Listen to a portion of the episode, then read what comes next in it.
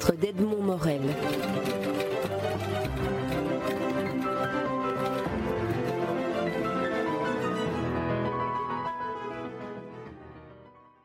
Alain Ray, vous publiez euh, aux éditions Plomb le dictionnaire amoureux des dictionnaires. Alors, on ne pouvait pas mieux choisir que vous, euh, Alain Ray, pour ce numéro 50 de la collection des dictionnaires amoureux, qui est une, collection qui est un peu, un peu paradoxale si on considère que faire un dictionnaire, c'est une utopie, comme vous le dites.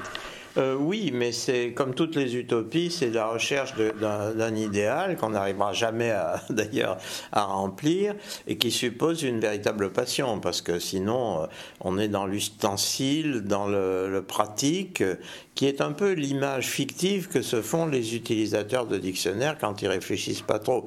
Et pour eux, c'est un instrument pour apprendre une langue étrangère, pour maîtriser euh, l'orthographe, pour connaître euh, le sens des mots qui vous échappent a priori.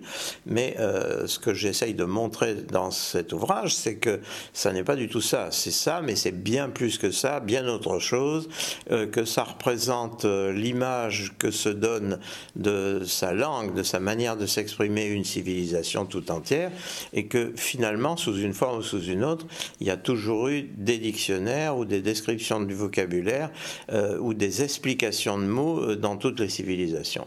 Et qu'en plus, euh, ont été compromis par cette activité non seulement des spécialistes qui étaient des philologues ou des linguistes, mais des grands écrivains, par exemple les frères Grimm, qui sont les auteurs du plus grand dictionnaire allemand, euh, qui n'ont pas terminé. Ils sont, allés jusqu'à la lettre F, euh, et puis ils sont morts, et ça a été continué après leur mort pendant plus de 100 ans pour aboutir à un dictionnaire qui est un peu exemplaire parce que c'est, euh, disons, le souvenir littéraire de la langue allemande depuis quand elle s'est fixée, l'allemand central depuis Luther, quoi, à peu près.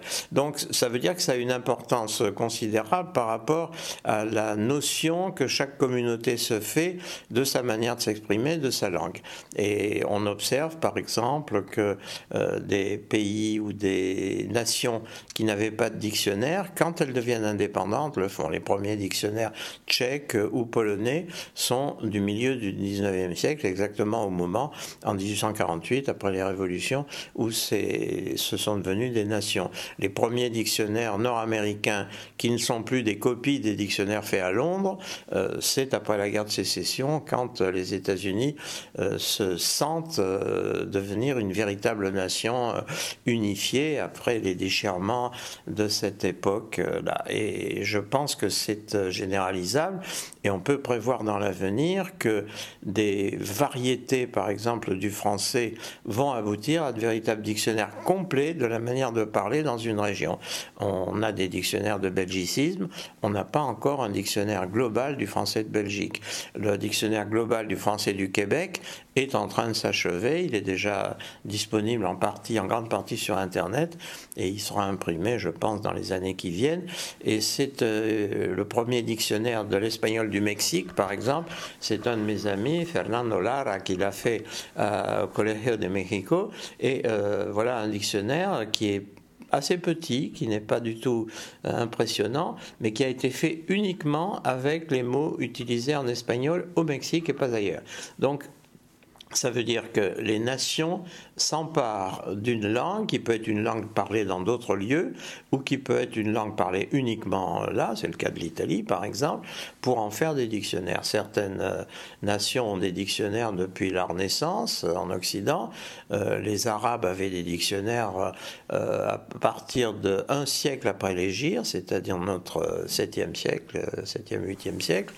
Et les Chinois avaient des dictionnaires qui sont très différents parce que ce sont plutôt des anthologies et des encyclopédies, mais qui décrivent les caractères du langage euh, depuis à peu près à la même époque que, où les Grecs euh, fabriquaient leur philosophie dans vers le 5e siècle avant notre ère. Donc ce que je veux montrer là, c'est que sont compromis ou intéressés par les dictionnaires et par les listes de mots des personnalités aussi éminentes et variées que Léonard de Vinci, euh, que Rabelais avec ses listes de mots qui tentent au dictionnaire, même s'il n'en a pas rédigé lui-même, mais ou Victor Hugo qui est un véritable dictionnaire ambulant parce qu'il a dans son œuvre répertorié à peu près tout le vocabulaire disponible à son époque. Et ceci a été ressenti par euh, beaucoup de gens pour qui la fréquentation des dictionnaires était une chose essentielle. Baudelaire raconte quand il est allé voir euh, Théophile Gautier, euh, qui était son maître en, matière de, poésie, il l'admirait beaucoup, tout simplement, c'était la génération antérieure. On ne va pas comparer Gautier et Baudelaire, qui sont deux très grands écrivains. Euh, Gauthier est en train de remonter dans l'estime générale, et Gauthier a dit à Baudelaire, est-ce que vous lisez les dictionnaires? Et Baudelaire a dit, je suis tout le temps fourré dans les dictionnaires, et c'était ça qu'il fallait répondre, parce que sinon, Gauthier disait, quelqu'un qui ne sert pas dictionnaire n'est pas un vrai écrivain, parce qu'il n'a pas mesuré les richesses de la langue qu'il a à sa disposition.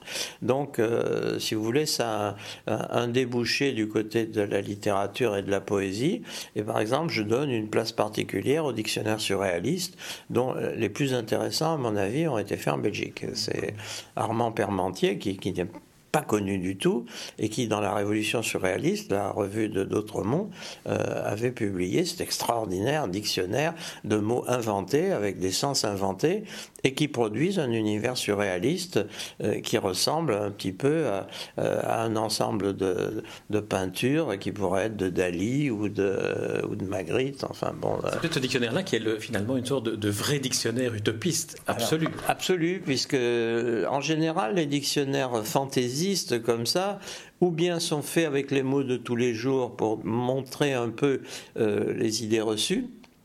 Ça, c'est Flaubert qui l'a fait.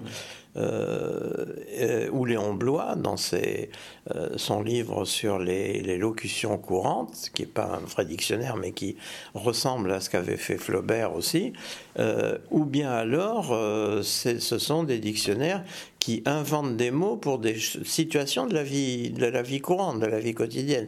Ça, il y en a beaucoup, certains sont plaisants, c'est les dictionnaires d'humoristes, par exemple. Mais les dictionnaires surréalistes belges, c'est autre chose. Ce sont euh, un univers mental qui est traduit, euh, qui est inventé par quelqu'un qui a un esprit poétique, il est surréaliste, mais il pourrait être d'une autre école, symboliste ou autre, et qui lui donne une réalité physique par des mots qu'il invente, avec des bases qui peuvent être grecques, latines, arabes, dans le cas de Permentier, et qui pourraient être d'une autre nature. Il aurait pu faire des mots d'apparence chinoise ou ce qu'on voulait. Ce sont des mots qui sont très bien formés, qui sont euh, musicaux, qui sont mélodieux, et qui en même temps donc transmettent des descriptions, des images, c'est surtout de l'imaginaire comme ça, euh, qui font partie de cet univers euh, au sens propre du mot surréel c'est-à-dire euh, au-dessus du réel.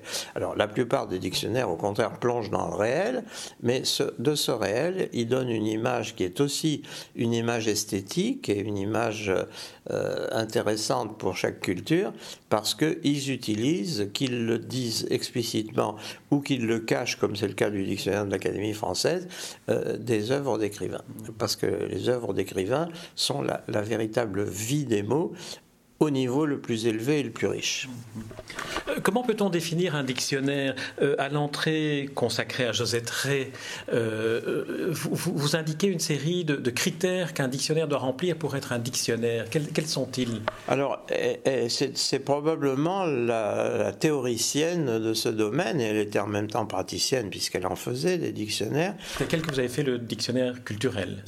Non, c'est avec elle que j'ai fait le Petit Robert et c'était ma première épouse. Elle est décédée il y a maintenant 6 ou 7 ans. Et Josette Ray avait euh, cette idée qu'il fallait avoir une définition complète du dictionnaire, euh, du véritable dictionnaire, qui permettait de dire ben, tel ouvrage s'appelle dictionnaire, mais n'en est pas vraiment un. Et c'était d'abord un type de discours qui est un discours euh, euh, qui n'est pas polémique, qui n'est pas scientifique, mais qui est didactique, c'est-à-dire qui est censé transmettre des connaissances d'une manière neutre, ce qui ne veut pas dire objectif, parce qu'on n'arrive jamais à l'objectivité, mais d'une manière neutre, sans, sans pratiquer la l'invective, sans pratiquer au contraire la géographie, mais voilà, on, décrit les choses telles qu'on les ressent et telles qu'on pense qu'elles sont. c'est plus ou moins vrai, mais peu importe. Et qu'ensuite, c'est un ouvrage dans lequel on a une façon de présenter chaque élément qui est séparé. Il y a de nombreux éléments qui correspondent aux unités du lexique qu'on va distinguer. Alors on peut avoir différentes façons de procéder, ou bien on fait un mot de euh, pomme de terre ou de point de vue, ou bien on met pomme de terre dans le mot pomme et point de vue dans le mot point, mais peu importe, de toute façon on décrit des entités toujours de la même façon, avec une euh, unité de description, c'est-à-dire si c'est une encyclopédie, on va décrire l'objet ou le sentiment euh, ou l'abstraction euh, de manière à la faire connaître d'un large public, c'est une espèce de vulgarisation, et si on est dans un dictionnaire de langue, on va prendre un mot à bras le corps et montrer quelles sont toutes ces possibilités d'expression dans la langue où on se situe. Et puis parfois, on fait la même chose, mais sur deux langues différentes, en les mettant en rapport l'une avec l'autre, et ça s'appelle un dictionnaire bilingue. Et il y a un certain nombre de critères qui sont énumérés, qui sont extrêmement précis, et qui permettent de dire, voilà, ceci, euh, le dictionnaire de Littré, le dictionnaire de Pierre Larousse, le petit Robert, le petit Larousse, sont véritablement des dictionnaires. Par contre, le dictionnaire des idées reçues de Flaubert, il a beau s'appeler comme ça, euh, la méthode de description de chaque mot est variable. Euh, c'est l'occasion euh, d'un espèce d'humour ravageur sur les lieux communs qui sont admirablement décrits. C'est une œuvre littéraire et le discours n'est pas un discours neutre, c'est un discours qui est fait pour la dérision. Et il y a de très nombreux dictionnaires de ce type. Certains sont des grandes œuvres d'écrivains, d'autres sont des œuvres qui, qui, sont dans la mode, qui vont passer très vite, mais qui peuvent avoir un un certain charme, euh, comme les dictionnaires que font euh, des chanteurs, des humoristes, etc. Et il y en a de plus en plus, parce que ça c'est un autre thème dans mon livre, le dictionnaire est aussi un objet économique, et que parmi, dans l'édition du livre, il se trouve que c'est un type de livre qui, au moins dans nos civilisations, et en particulier dans les civilisations de langue française, a un succès particulier. Parce que si quelqu'un veut s'initier à un domaine, il va préférer la forme du dictionnaire à une forme de, euh, systématique euh, dans laquelle il n'est pas sûr de trouver les choses. Euh, c'est du, du pré-mâché. j'ai un petit, un petit article qui est consacré à une formule due à des collègues linguistes, c'est un prêt-à-parler. Comme il y a des prêt-à-porter, il y a un prêt-à-parler qui est le dictionnaire. Donc ça lui, il y a des contraintes, il y a le côté utilitaire du livre qui est toujours présent, mais ça n'est pas un livre seulement utilitaire comme on peut le croire quand on s'en sert naïvement. L'idée, c'est de rester dans la psychologie de cette collection, qui est une psychologie où un auteur met sa propre expérience. Euh, il y a une sorte de petite biographie par morceau, comme ça, qui est mhm. donnée, consacrant uniquement mon activité sur les dictionnaires, parce qu'heureusement, je n'ai pas fait que ça dans ma vie. C'est un peu une, autobiographie que vous écrivez à travers ceci. Enfin, l'autobiographie de votre activité en tant que lexicographe. Voilà, c'est, ça, c'est le côté qui était un peu requis par l'esprit de la collection, puisque c'est pour le, directeur de la collection, Jean-Claude Simoen, la rencontre d'un auteur et d'un thème. Bon, il se trouve que... Vous faites notamment un, portrait de Paul Robert, qui est celui qui donne son nom au, petit, au petit Robert, et on découvre un, personnage assez étonnant, parce que finalement, il tellement, son nom est tellement identifié maintenant à l'objet livre, qu'on oublie que derrière, il y avait un homme qui vous a recruté lorsque vous étiez... Absolument, et que, et que je suis le, le dernier témoin finalement de ses activités au début du dictionnaire, parce que je l'ai rejoint, il était à la fin de la lettre A de son premier dictionnaire, donc euh, c'était pas très avancé. Et c'est un homme intéressant, je pense que je le montre, euh, qui n'avait pas que des qualités, qui avait aussi une fin très triste et très solitaire. qui a une fin très triste et très solitaire, malheureusement, après avoir une magnifique idée et avoir consacré sa vie à la rendre réelle, c'est-à-dire euh, en faisant, disons, en sacrifiant toute sa force fortune, et, ensuite, en prenant des risques inouïs, de, créer une maison d'édition avec un seul livre, qui n'était même pas terminé. Donc ça, c'est assez extraordinaire. Mais vous savez, c'est la même chose quand on lit l'article sur Émile Littré, on dit le Littré, mais derrière, il y a un bonhomme considérable qui a une activité politique importante, des relations très tumultueuses avec le grand philosophe de l'époque, Auguste Comte, euh, ou bien, euh, je ne sais pas, moi, les frères Grimm, par exemple. Ou le Gaffio que vous citez comme étant en France, il, semble être un nom presque commun pour les étudiants en latin. C'est Gaffio, euh, je dois dire que chaque fois qu'on me parle de mon livre, on va regarder l'entrée Gaffio, et, tout le monde est étonné parce qu'on s'attend à trouver un, un, professeur de latin austère et froid, et on rencontre un personnage, ça c'est, ça n'a été écrit nulle part, mais j'ai trouvé ça dans les archives de sa ville natale, où on s'aperçoit que c'était un bonhomme qui était adoré de ses étudiants, euh, qui avait un peu l'allure d'un instituteur de, Marcel Pagnol. Avec un... Moi, je dois dire que j'étais voir cette entrée, je vous interromps, parce que j'ai lu dans une autre entrée que quand vous étiez élève, on vous envoyait euh, à la figure le gaffio si vous ne répondiez pas bien. Ah, j'avais un, professeur de latin un peu allumé, comme ça, dans une école religieuse à Brive-la-Gaillarde, qui de temps en temps, quand euh, il supportait plus l'indiscipline de de ses élèves leur envoyer un gaffio à la tête. Et ça, bon, euh, ça, ça nous faisait rire parce que ça n'a jamais blessé personne, parce qu'on l'attrapait comme un ballon de rugby, puisque tous voulaient faire du rugby euh, à cet endroit. Donc ce sont des petites anecdotes personnelles, mais qui illustrent euh, un peu des attitudes psychologiques intéressantes et le rapport privilégié de ce dictionnaire de, de, Félix Gaffio pour les études de latin. tous, les, tous les Français euh, qui ont fait du latin, il y en a de moins en moins, mais il y en a quand même beaucoup parmi les gens plus âgés, euh, ont eu Gaffio comme sorte de, second maître de latin. Alain Rey, c'est sur ce Gaffio que nous allons mettre fin à, cette, à cet entretien, tout en disant euh, à, ceux qui, à ceux et celles qui nous écoutent que votre livre compte 1000 pages au moins et qu'à chacune des pages, il y a une entrée qui nous conduit vers d'autres entrées qui sont tout à fait passionnantes sur le monde du dictionnaire et de la lexicographie. Est-ce qu'il y a une entrée en particulier que vous conseilleriez aux lecteurs distraits de lire? Ah bah, ça serait une, entrée inattendue, parce que si je lui dis d'aller trouver l'article Littré ou l'article Pierre Larousse, euh, c'est évident qu'il y a quelque chose là-dessus. Mais par exemple, d'aller chercher Casanova, qui à la fin de sa vie a eu une polémique sur un dictionnaire révolutionnaire, dans lequel il montre son attachement à la langue française, son humour, son côté conservateur, euh, qui sont assez intéressants, et aussi sa nostalgie du passé, puisque il était réduit à la fréquentation des livres après avoir eu toute sa vie celle des femmes, ce qui est quand même plus amoureux, on va dire.